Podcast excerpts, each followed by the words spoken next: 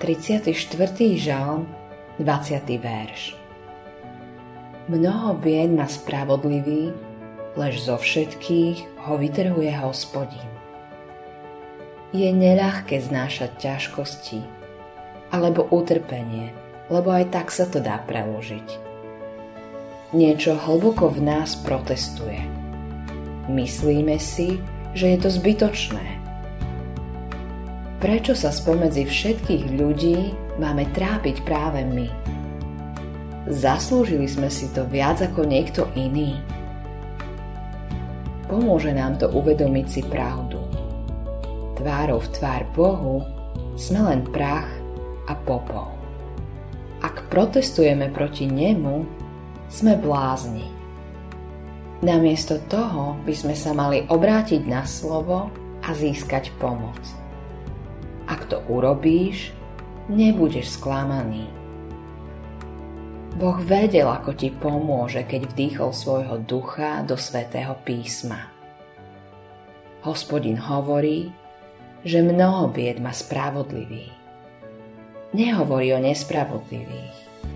To spravodlivý má mnoho súženia. Preto nesmieš brať svoju biedu a ťažkosti ako znamenie, že ťa Boh opustil a odmietol.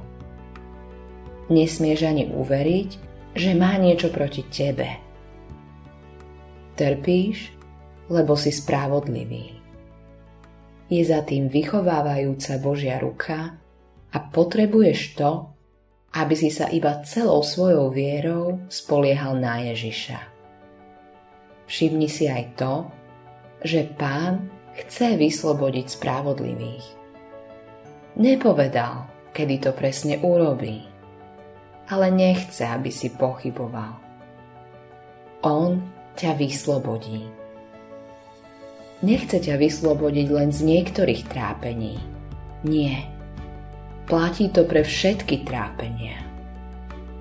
Tvoj spasiteľ, náš Pán Ježiš Kristus, je podpisom Boha, že slovo je pravdivé.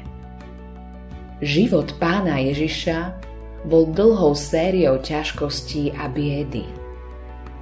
A koľko utrpenia a bolesti znamenala jeho smrť. Ale hospodin ho vyslobodil. Platí to aj v tvojom živote.